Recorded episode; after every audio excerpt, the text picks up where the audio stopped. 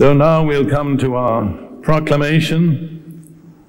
This one is taken from the last two verses of the Epistle of Jude. Uh, very familiar words to many because it's often used in church services.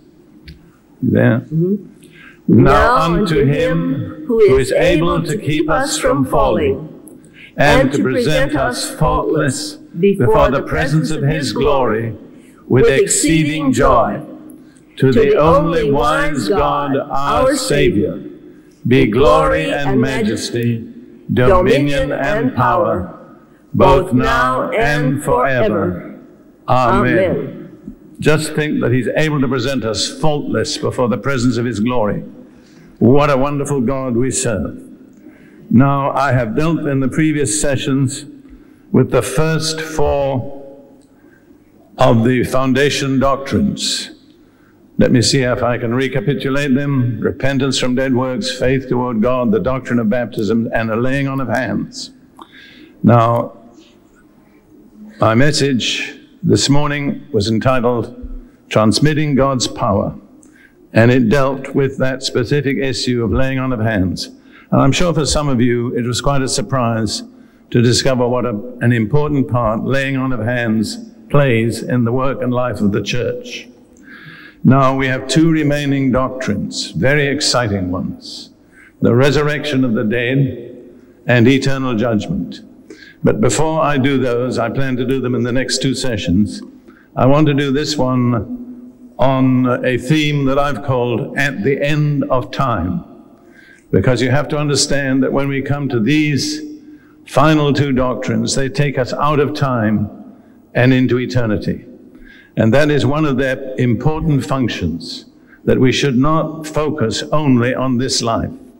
I find so many Christians today only think in terms of what God will do for them in this life. But that's just a tiny fraction of all that God has for us. Uh, I want to read a scripture from Revelation chapter 10. I have to be very careful because with my big background in philosophy, I can sometimes get taken over by certain thoughts. Uh, this speaks in Revelation 10, verses 5 and 6, of an angel who lifted up his hand and swore by him who lives forever and ever, that's God, who created heaven and the things that are in it, the earth and the things that are in it, the sea and the things that are in it. There should be time no longer. Now, all your versions will say there shall be no more delay, which may be the correct meaning. But what the scripture actually says is, there shall be no more time. And we are coming to a point, sooner or later, in every one of our lives, when there will be no more time. Somebody has said, the clock behind all clocks is the human heart.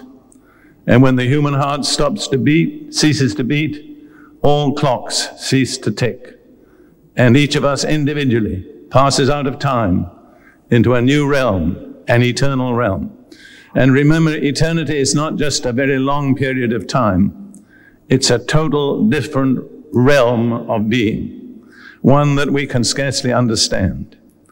And I really appreciate the statement, the mystery that God has created, because time is a mystery. Uh, this is something that I was deeply involved in as a philosopher more than 50 years ago, but it appeals to me because the, the Bible says it so clearly. Time is a mystery. Physicists tell us that if some scientists could get on board a spaceship that travels maybe at half the speed of light, visit some distant planet or star, and come back, by their time, they would have been two weeks on the journey. But by Earth's time, it would have been two generations. And when they come back, they'd meet their great grandchildren. That boggles our minds, doesn't it? See, time is a mystery. Let me say something else about the measurement of time. As we understand it, it depends on a human observer. For instance, scientists might say, well, because of the accumulation of a certain deposit on a certain stone or in a certain valley or whatever it might be, or the accumulation of atomic dust, we believe that one million years have passed. And I could say, well, I, I believe that too, but I believe it happened one million times faster than you say. So only one year passed. Now there would be no difference whatever in the evidence. In other words, it's the, it's the input of a personal observer that makes time what it is. And I'm content to say it's a mystery. But bear in mind, one day we're going to pass out of time into eternity. 2 Corinthians chapter 4, verses 17 and 18 speak about the difference between the eternal and the temporary. 2 Corinthians 4, verses 17 and 18. Paul says, For our light affliction, which is but for a moment. And when you think of all that Paul went through, when he speaks about a light affliction, my dear brother and sister, what are you worrying about? What have you got to compare with that?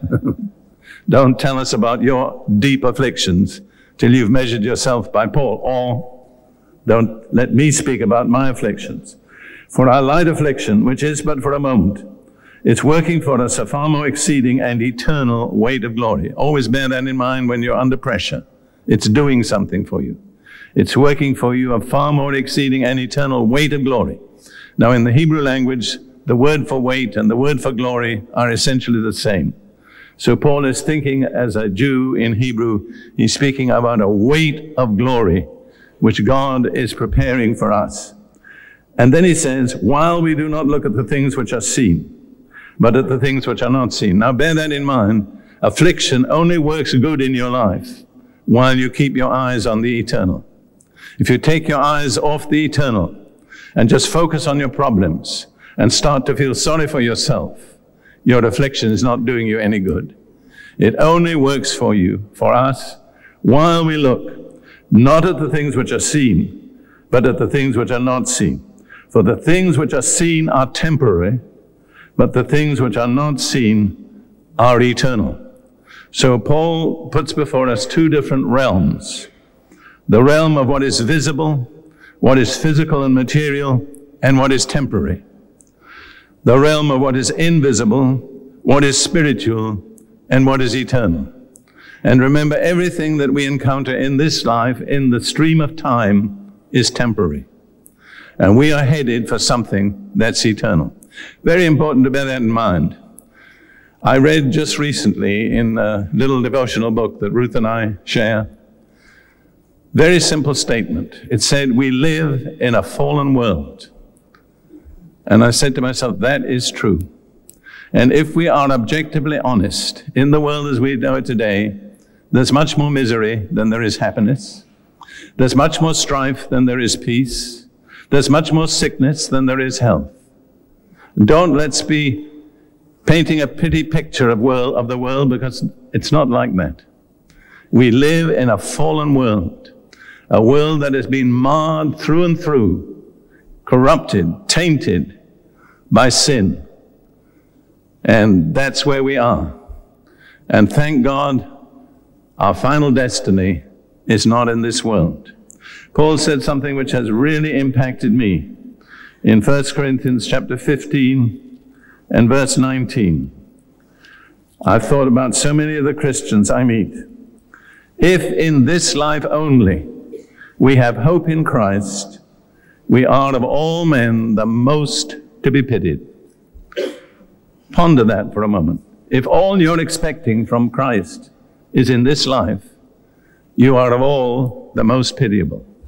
And yet I meet so many Christians who seem to be totally preoccupied with what happens in this life. And their concept of Christianity is getting something from God in this world that is absolutely alien to the picture of the New Testament. And so it, it's very, very healthy for us to be pressured by the Holy Spirit into considering the end of time and the beginning of eternity in the life of each one of us. In Hebrews 13, verse 14, the writer says, We have no continuing city here, but we look for the one which is to come. Now, is that true of you? Where is your permanent life. Is it in this world?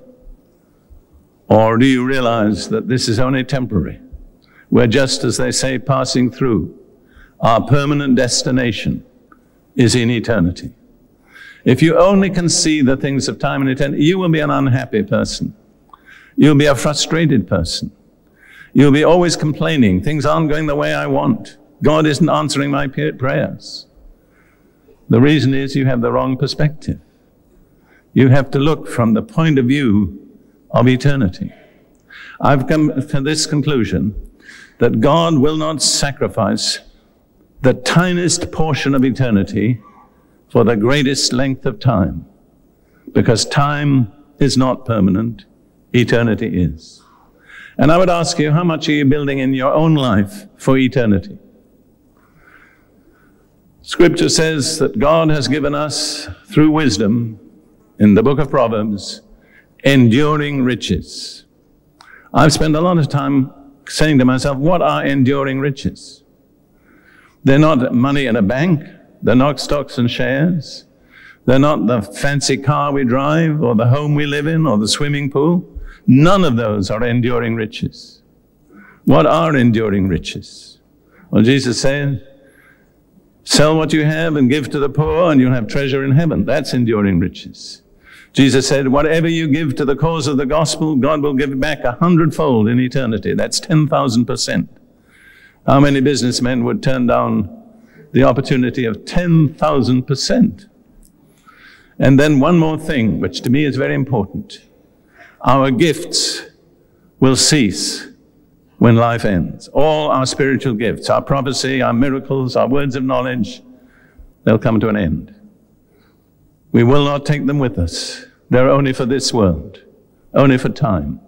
But one thing we will take with us, you know what that is? Our character. Character is permanent. And what we are in our character will determine what we will be throughout eternity. That's lasting, enduring riches, the building of a pure, strong, godly Christian character. All right, now we've got to come back to this theme. I next want to point out to you that it's very important that we have a basic understanding of biblical prophecy. Unfortunately, so many people have been turned off by false, flashy, shallow interpretations of prophecy. And they've really lost confidence. Well, don't let that happen to you. Don't let the misuse of something good turn you away from something good. For instance, in my lifetime, which has been quite lengthy, I've seen all the gifts of the Spirit misused at one time or another. But that has not caused me to despise the gifts of the Spirit. It's just make me more careful as to how I use them. The same is true of biblical prophecy. We need it. Without it, I'll show you, we're stumbling in the dark. But we need to be careful how we apply it. Now I'm going to turn to 2 Peter chapter 1. Verse 19, 20, 21. We also have the prophetic word made more sure. The prophetic word is the prophecies of the Bible, the written prophecies. Not talking about the gift of prophesying now, although that's got its place in our lives, but I'm talking about the written prophecies of Bible. The written word made more sure, which you do well to heed as a light that shines in a dark place. Notice that. You cannot afford to despise the prophetic scriptures because Peter says you do well to give heed, to pay attention to them because they're a light shining in a dark place.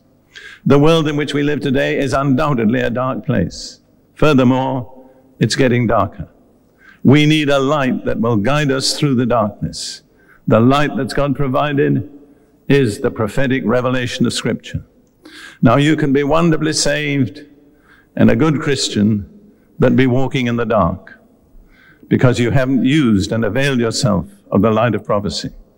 And if you walk in the dark, you'll stumble over things you didn't, needn't run into, and you won't really know where you're going. You won't really understand what's happening all around you. That's through failure to apprehend the truth of the prophetic word. It is extremely important. And then Peter says we need to give heed to it until the day dawns and the morning star rises in your hearts. That's not the coming of Jesus. This is an inner, subjective, personal experience where the morning star that immediately precedes the rise of the sun shines in our hearts. And you know what it does? It tells us Jesus is coming back. And we get excited. Dear brother and sister, if you've never been excited about the return of the Lord, it hasn't meant much to you. It's the only hope for humanity. Nothing else can ever meet all the desperate needs of the human race. People talk about this as pie in the sky. I don't believe it. I believe it's totally realistic. In fact, I believe it's utterly unrealistic to expect politicians to solve the problems of humanity. They've been trying a long time, and it seems to me the mess is worse than it used to be. I think it's unrealistic to expect a human solution to the problems of humanity. That is the teaching of humanism. But humanism is an anti Christian force, which is at work in most world governments today. So we need prophecy. All right? Have I convinced you of that? And Peter goes on to say it doesn't originate with men, but it comes from God. Now, let me quickly give you two keys to understanding biblical prophecy. Problem with me in this is if I get into it, I find it hard to get out of it. But in Deuteronomy 29, verse 29, Moses said to the children of Israel, the secret things belong to the Lord our God, but those things which are revealed belong to us and to our children forever, that we may do all the words of this law. So Moses said there are two kinds of things, the secret things, the things that are revealed. He says the secret things belong to God, nobody can understand them. The things that are revealed are for us to act on. Now, I think the main reason why people mess up the study of prophecy is they're trying to understand the secret things. And at the same time, they're not obeying the things that are revealed. When I speak on prophecy, almost always somebody comes up to me afterwards and says, pre, mid, or post. You know what that means? Pre tribulation, mid tribulation, post. You know what I answer? I don't know. and I'm not ashamed. Furthermore, I don't believe anybody knows. I don't believe even Jesus knows. Because it says of that day and that hour, no one knows, not even the Son, only the Father. So if I don't know something that Jesus doesn't know, it doesn't embarrass me, you see. The problem is people wanting to know things that can't be known. And you know what the motivation behind that is? Pride. That's the most da- dangerous of all motivations. If we have revealed truth and obey it, God will give us more. If we don't obey it, He won't give us any more. You say, God, well, please show me next. He says, you haven't acted on what I've already shown you. Why should I show you anymore? So that's the key to the effective use of biblical prophecy. Get to know the things that God wants us to understand, and don't bother God about the things that He doesn't want us to understand. And secondly, whatever God reveals to you, obey it, act on it. In my opinion, one clear revelation of biblical prophecy is contained in Matthew 24 14. This gospel of the kingdom shall be preached in all the world as a witness to all the nations, and then the end will come. So when will the end come? When this gospel of the kingdom has been preached in all the world as a witness to all the nations. Whose job is that? Ours. I'm glad you said that. Now, if we're not working on that, if we're not obeying that revelation, why God, should God tell us any more? But you begin to work on that revelation you begin to devote yourself in whatever way is appropriate to getting the gospel of the kingdom out to all nations, you'll be surprised what God will show you next. But if you haven't acted on that, why should He show you any more? He won't. Now, we're going to come back to a picture of the close of this age. I'm going to make certain general statements about what the kind of things that will be going on as this age comes to a close. I believe we're very near the close of the age. That's my personal opinion. I don't want to set dates, but I could believe that within the next 50 years, everything that's written in the book will have happened. I'm not saying it will, I'm saying I could believe it could. Now, I want to take certain fe- features of the close of the age. I'll give you three significant scriptures. Isaiah chapter 60 verses 1 and 2. Isaiah 60. What I want to say is, as the age comes to a close, righteousness and wickedness will both be on the increase. Righteousness will flourish, and so will wickedness. Light will shine, and there will be great darkness. We've got to get adjusted to this antith- antithesis between these two things of light and darkness, righteousness and wickedness. Now, in Isaiah 60, verses 1 and 2 and 3, the Lord is speaking to his people. And he says, Arise, shine, for your light has come, and the glory of the Lord has risen upon you. For behold, darkness shall cover the earth, and deep darkness the peoples. But the Lord will arise over you, and his glory will be seen upon you. The nations shall come to your light, and kings to the brightness of your rising. That's a promise for God's people at the close of the age. The glory of God will shine upon us. And in the midst of the dense, darkness that is surrounding us on all sides, that is covering all nations, those who have a heart for truth will come out of the darkness to the people of God to seek the light. But don't expect the darkness to end. It will continue and it will grow deeper. But the light will get brighter. And there's one wonderful fact about light and darkness, which goes right back to the creation. Wherever light meets darkness, who wins? Light, that's right. Just bear that in mind. We win, if we're the light. Then the parable of the wheat and the tares. I won't go into that reading from it because time is running out, but the parable is about a farmer who sowed good seed in his field, and then in the night an enemy came and sowed tares, wheat, uh, weeds, that apparently look like wheat, but they, there's just one thing, they don't have any fruit. They don't produce anything you, that's worth having. And the, the, the workers in the field said, well, shall we go and pull up the tares? And the farmer said, No, because when you try to pull up the tares, you may pull up some of the wheat. Let them both grow together to harvest. And then in interpreting the scripture, Jesus says the harvest is the end of the age. He said at the end of the age, the angels will come forth and sever the wicked from among the righteous. The wicked will be bound up in bundles and cast into the fire. The righteous will shine as sons in the kingdom of their Father. But bear in mind that right up to the close of the age, the wheat and the tares will be growing up side by side. And that's not speaking about the, the pagan world. This is speaking about professing Christendom, because that's what it's talking about. In that situation, both wheat and tares will grow side by side. And if you want to be sure you're wheat and not tares, check on the fruit that you're producing, because that's the difference. The church is not going to be fully purified until the end of the age. And then we're not going to do it. I'm glad I don't have to do it. The angels are going to do that.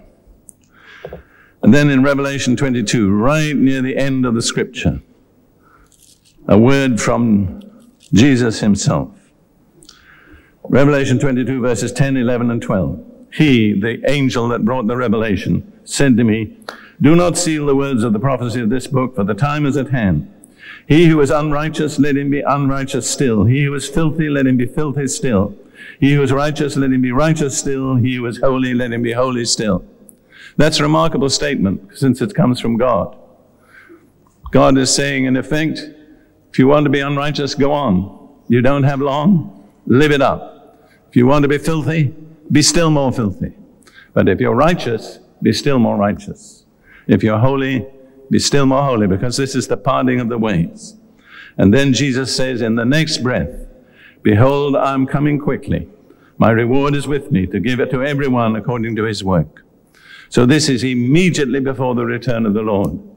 The wicked and the righteous side by side. The wicked getting more wicked, the righteous getting more righteous. And let me say, in the spiritual life, there is no standing still. You cannot remain static. You have to be going either forward or backward. The book of Proverbs says the pathway of the righteous is like the shining light which shines more and more unto the perfect day. Righteousness is not a standstill. It's a pathway. It's something you move in. And if you're moving in that way, the light is getting brighter every day. If you're living today by yesterday's light, you're beginning to be a backslider. You're not in the pathway of righteousness. All right, so those are two things. Then, in the midst of all this, Jesus offers us some beautiful words of comfort. In Luke 21, verses 25 through 28. Luke 21, 25 through 28. Speaking about the close of the age.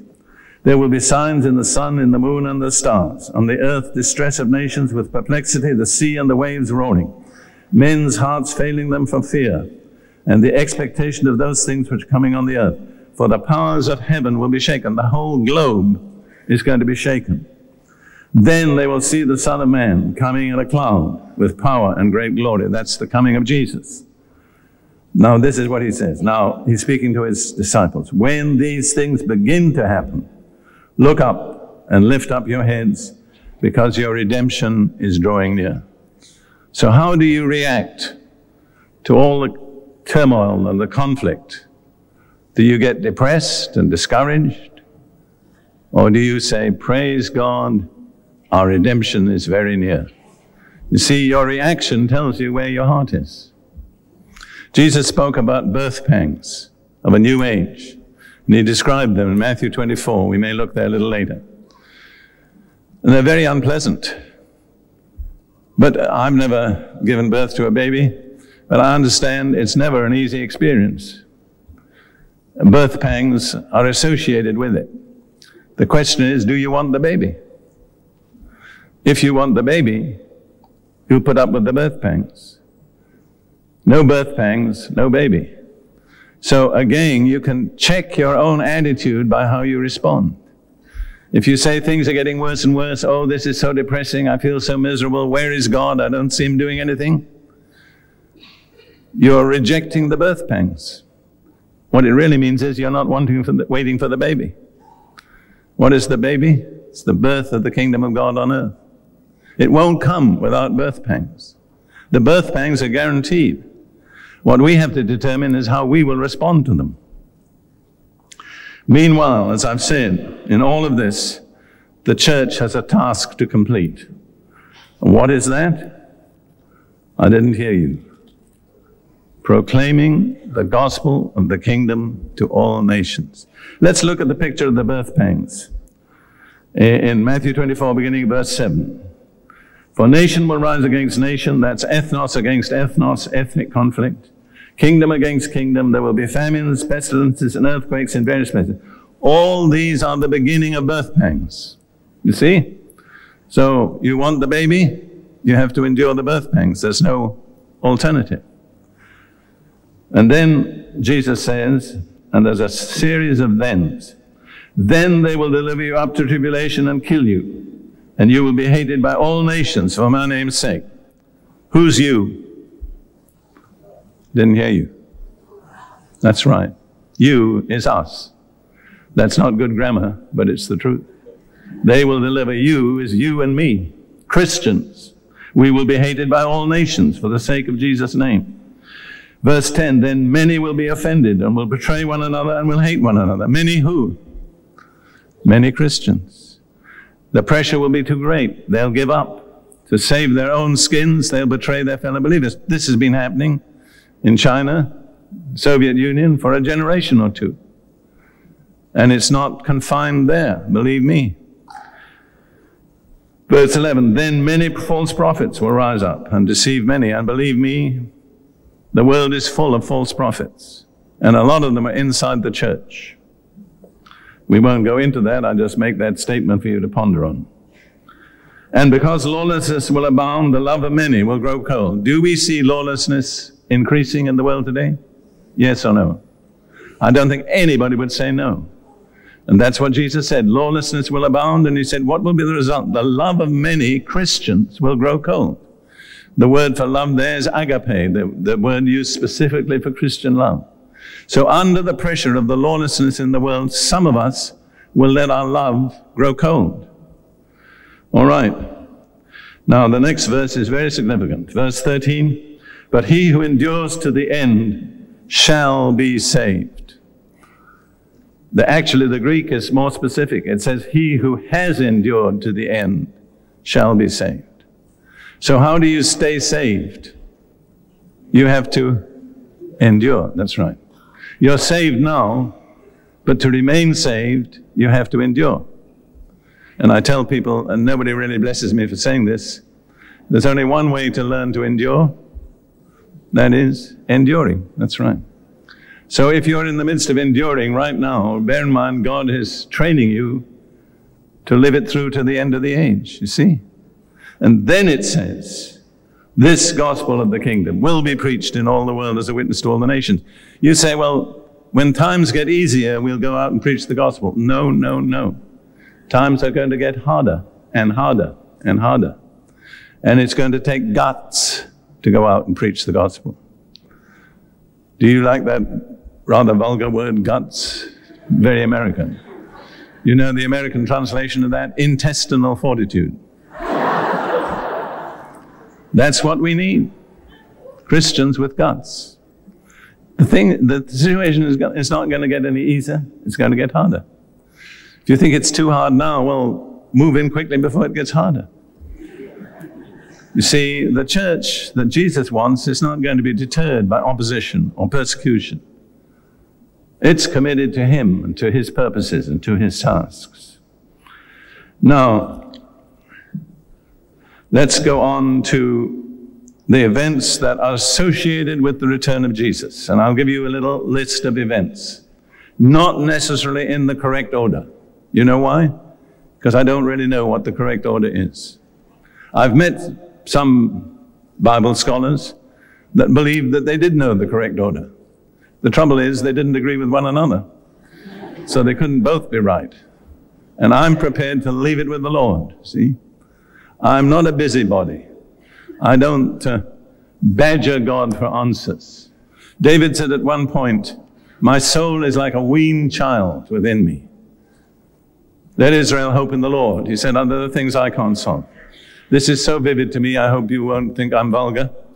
But years ago, I used to preach regularly to large audiences of Africans. And the front two rows would be occupied by nursing mothers. And whenever the baby started to squawk, the mother would begin to nurse it right there in front of me. So I learned to look over the first two, three rows. But you know what I noticed? An unweaned child just makes a fuss when it wants food. But a weaned child waits for the mother to prepare it.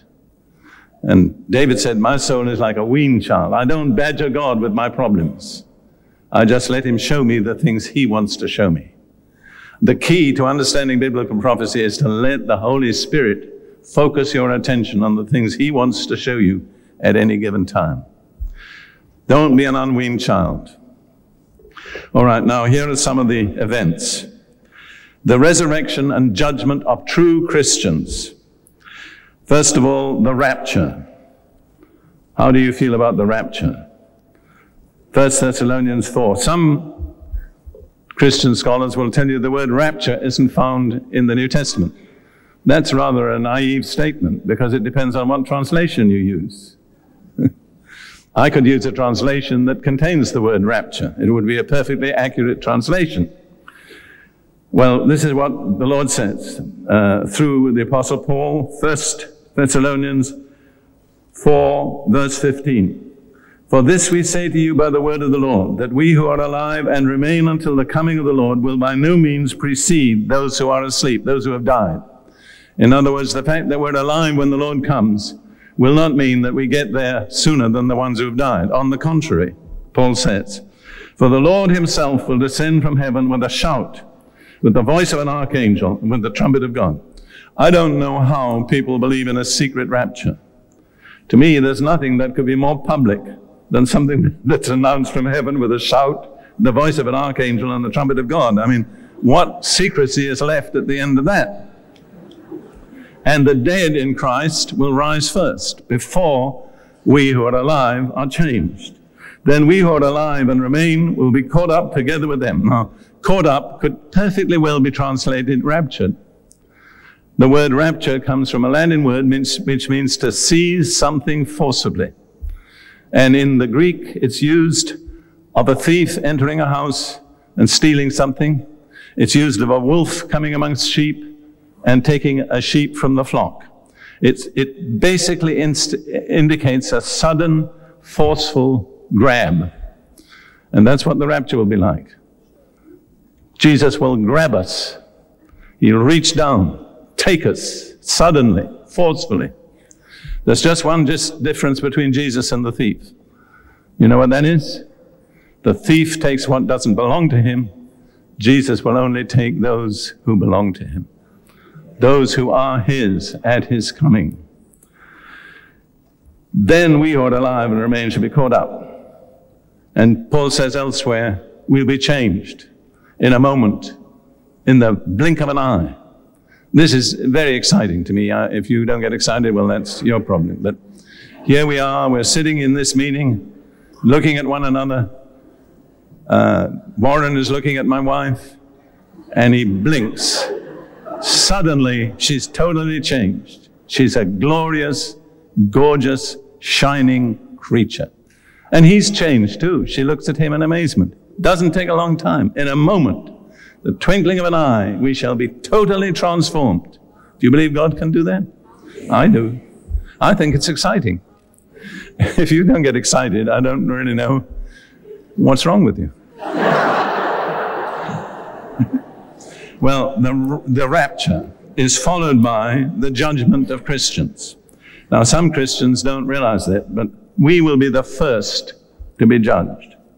Peter said judgment must begin at the house of God. What is the house of God? The church. 2 Corinthians chapter 5 and verse 10. Now we'll probably come back to this when we speak about eternal judgment, but let's look here for a moment. 2 Corinthians 5 verse 10. For we must, we as Christians, we must all, all Christians, must appear before the judgment seat of Christ. That word translated appear means actually to be made manifest. I think it's a very frightening word. Everything about us will be totally known. There'll be no secrets. We'll all be made manifest before the judgment seat of Christ. The judgment seat in Greek is bema. It's what a Roman uh, official sat on when he conducted judgment. That's what Pontius Pilate sat on when he judged Jesus.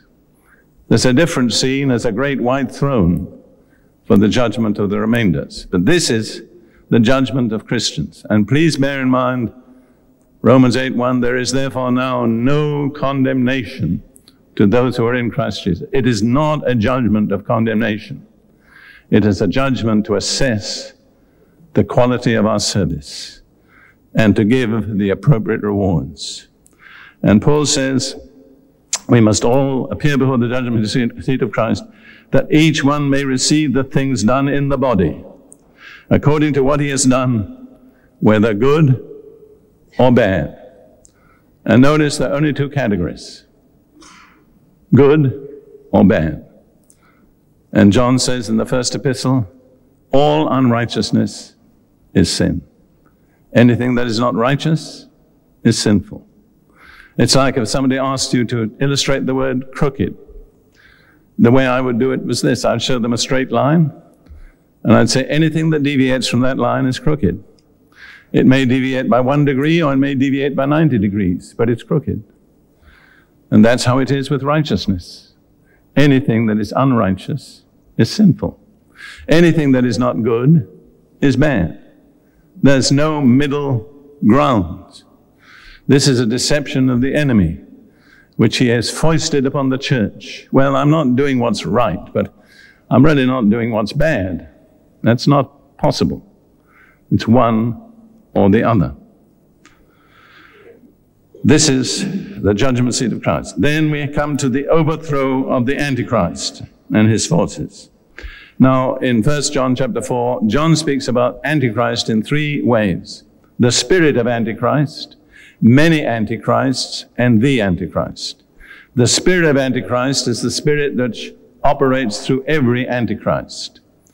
The many antichrists have been here since the second century AD. One of the most significant was Bar Kokhba, who claimed to be the Messiah and uh, led the Jewish people in their final revolt against Rome, which was utterly suppressed, and the whole nation was either killed or taken into captivity. There was another one called Shabbatai Tzvi in the 17th century, who claimed to be the Messiah and said he would take the Jewish people back to the Middle East, plant them in their land. He went to the Middle East, was arrested by the Turks, and converted to Islam. So that was a disappointment. The Jewish Encyclopedia records about 40 false messiahs that have come to the Jewish people since the time of Jesus. Jesus said, Many will come in my name, saying, I am the Messiah, and will deceive many. So there have been many antichrists, and a lot of antichrists in the church. We don't need to be too specific about that. But the Antichrist has not yet come. I personally believe his shadow has fallen across the stage of human history, but he has not emerged. But he will be the final embodiment of all that is evil and satanic. And when he rules humanity, which he will for about three and a half years, that'll be the worst period in human history. And God will permit this because he says to the human race, well, you've made your choice. Now see what you've chosen. You've rejected me. You've rejected my son. This is the alternative. Help yourself. Have you ever discovered that God doesn't teach just in theory? No. Uh, you can say, well, God, I've really learned that principle. That's fine. God says, now let's see it worked out in your life. and that's going to be true of humanity. Humanity is going to get the most terrible lesson that humanity's ever had. You see, uh, Pontius Pilate brought before the Jewish people two men, Jesus and Barabbas. Now, Barabbas was a criminal, a violent man, an agitator. And he said, Which of these will I release? And they said, Give us Barabbas and crucify Jesus. And at the end of this age, the human race will do something similar. They'll say, We don't want this Christ. Give us the leader of our choice. This brilliant, talented, supernaturally empowered man. We want him. And you know what happened? The Jewish people got him. They also said to Pilate, We have no king but, Ro- but, but Caesar. An amazing thing for Jewish people to say. And for 19 centuries, they've been ruled by the Caesars, and the Barabbases have been turned loose on them. That's really the essence of Jewish history. And the same thing is going to happen to the human race. We're going to get what we choose. Those of us who choose Jesus will be under his government. Those of us who reject Jesus will be under the government of the Antichrist. Well, I have to go on. Now, the overthrow of the Antichrist. Revelation 19, verses 19 through 21. This is where Jesus appears from heaven riding on a white horse. You believe there are horses in heaven? I do, whether you do or not. That makes no difference to me.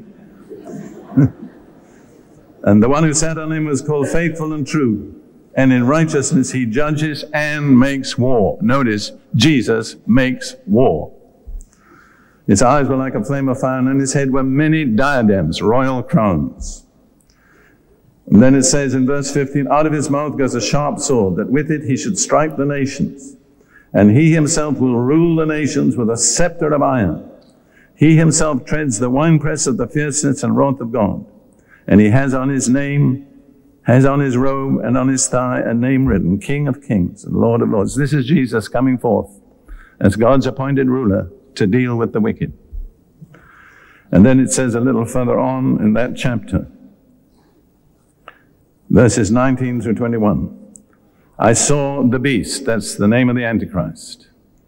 It's quite interesting.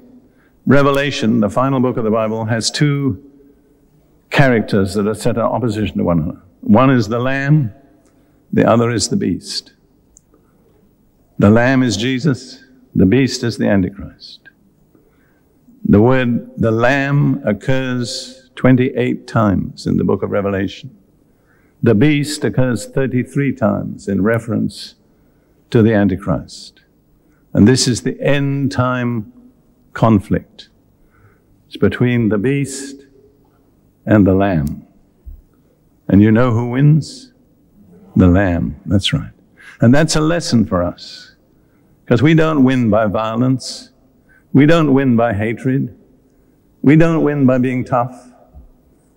We win by laying our lives down like Jesus. You remember in the fifth chapter of Revelation, John was weeping because no one was there to open the scroll. One of the elders said, Don't weep, it's all right. The lion of the tribe of Judah has prevailed. Bear in mind, dear, my, dear beloved, that Jesus still is the lion of the tribe of Judah. And you know what name we get from Judah? Jew. So he's still a Jew. He didn't become a Jew just for 33 years. He identified with the tribe of Judah for time and eternity. And bear in mind, when you get mixed up with the Jews, you're getting mixed up with the brothers and sisters of Jesus. You better be careful. So the beast and the kings of the earth and their armies gathered together to make war against him who sat on the horse and against his army. Then the beast was captured, and with him the false prophet who worked signs in his presence, by which he deceived those who received the mark of the beast and those who worshipped his image. These two were cast alive into the lake of fire, burning with brimstone and the rest of their followers were killed with the sword which proceeded from the mouth of him who sat on the horse, and all the birds were filled with their flesh. That's God's garbage collection system. It's the birds, and they'll clean up everything. All they leave is clean bones. And you find out in Ezekiel They'll have a system of burying those bones. We won't go into that. But all that is ahead. Now, in the midst of all this, Israel, the Jewish people who've been displaced from the center of history for 19 centuries, are coming back into the center of history. I don't know whether you ever noticed, Israel today is a, la- a very small land. It's smaller than Wales, smaller than the state of New Hampshire. It has about 4 million Jews and about one million others, and yet it's almost in the news every day, even here in New Zealand. Ruth and I have noticed scarcely a day passes without a report from Israel. You know why? Because Israel is coming back into center stage for the climax of the age. That's where they'll be when the climax comes. Now, Romans 11 contains a very important revelation. Romans chapter 11,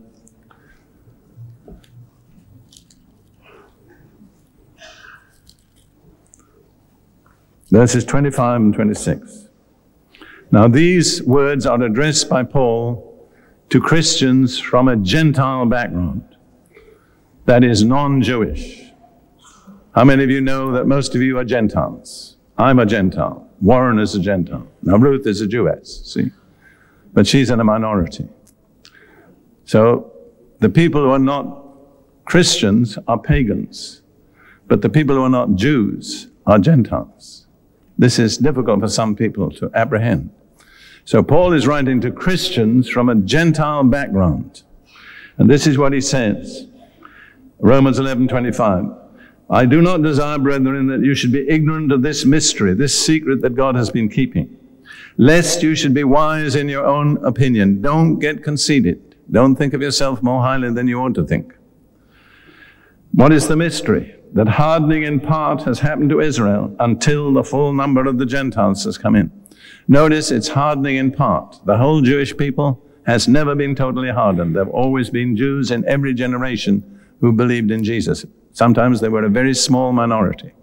But hardening in part has happened to Israel, not forever, but until. Until what? The full number of the Gentiles has come in. Until the church has done its job and proclaim this gospel of the kingdom to all nations. And meanwhile, the, the Lord has begun to gather in the Gentile harvest. I believe myself the greatest harvest that church has ever seen is still ahead of us. I believe millions of people are going to come into the kingdom of God. But bear in mind that's preparatory to the restoration of Israel. And then Paul goes on to say, verse 26, so all Israel will be saved. Israel is the only nation of which the Bible predicts that all the nation will be saved. Doesn't say all New Zealand, doesn't say all Britain, Doesn't say all America, all Russia, but all Israel will be saved. On the other hand, you have to bear in mind that all, the, all Israel is not all the Israel that's alive now. For in Romans 9 and verse 27, Paul's, Paul quotes Isaiah. He says, Though the number of the children of Israel be as the sand of the sea, the remnant will be saved. The remnant is the remnant God has foreknown and chosen for himself. So it's not all the Jewish people at present alive in the land of Israel, but it's the remnant that God will bring through great tribulation, testing, suffering to make them His. Then will come Jesus judging the Gentile nations. And this will be, this is pictured in Joel chapter 3, verses 1 and 2. And this is very, very important for us who are non Jewish to understand. Joel chapter 3, verses 1 and 2. For behold, in those days and at that time, and God is speaking, when I bring back the captives or the exiles of Judah and Jerusalem, in other words, in the days in which we are living, when God is bringing back Jewish exiles from more than 100 nations to their own land, God says, I will also gather all nations, Gentile nations, and bring them down to the valley of Jehoshaphat. And Jehoshaphat means in Hebrew, the Lord judges. And I will enter into judgment with them there on account of my people, my heritage, Israel, whom they have scattered among the nations. They have also divided up my land. That is something extremely important we need to understand. God is going to judge the nations on the basis of how they've treated the Jewish people. And particularly, he's going to judge them for one thing They've divided up his land. What's the modern political word for dividing up? Partition. And that's precisely what the nations have done and are busy trying to do right now. And God is angry with them. And we who love our nation need to be in urgent prayer that our nation will not be aligned against God's purposes for Israel. Now, it doesn't say there'll be any Jews judged there. My personal opinion is because the Jews will already pass through their own judgment, the Great Tribulation. Somebody said years ago something worth considering. God blesses the Jews direct. He blesses the Gentiles through the Jews. God judges the Gentiles direct. He judges the Jews through the Gentiles. I think this has been worked out in history time and time again. So Israel will pass through their judgment in the Great Tribulation. They will have been judged, but then the nations that persecuted them will be judged. And in Matthew 25, Jesus says, I'm going to sit on my throne. I think I better read those words because it's so clear that this is Joel chapter 3 in the New Testament. Matthew 25.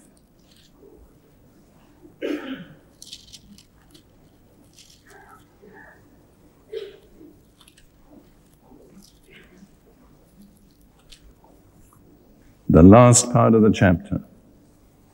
When the Son of Man comes in his glory, verse 31, and all the holy angels with him, then he will sit on the throne of his glory. This is the same scene as in Joel chapter 3, verse 1. All the nations, the Gentiles, will be gathered before him, and he will separate them from one another as a shepherd divides his sheep from the goats. And if you've studied that chapter, you'll find the basis of the division is how they've treated the brothers of Jesus. So the nations need to know.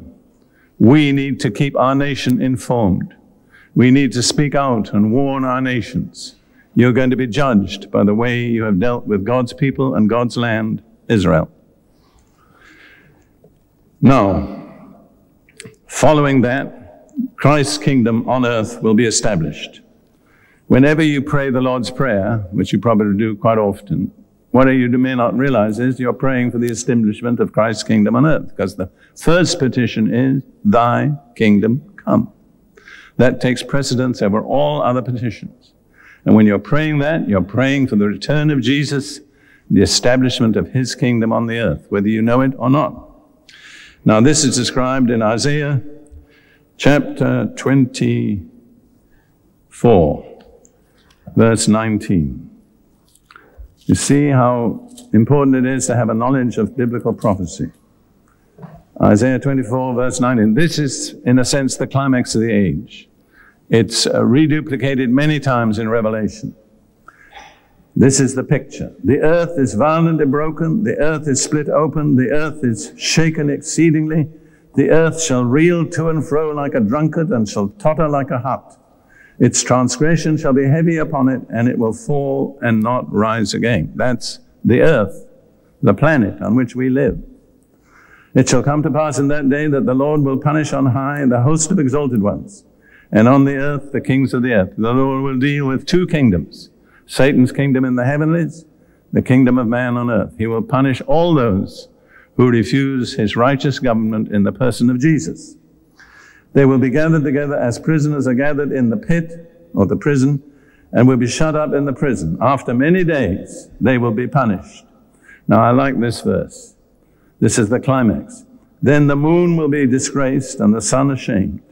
For the Lord of hosts will reign on Mount Zion and in Jerusalem and before his elders gloriously.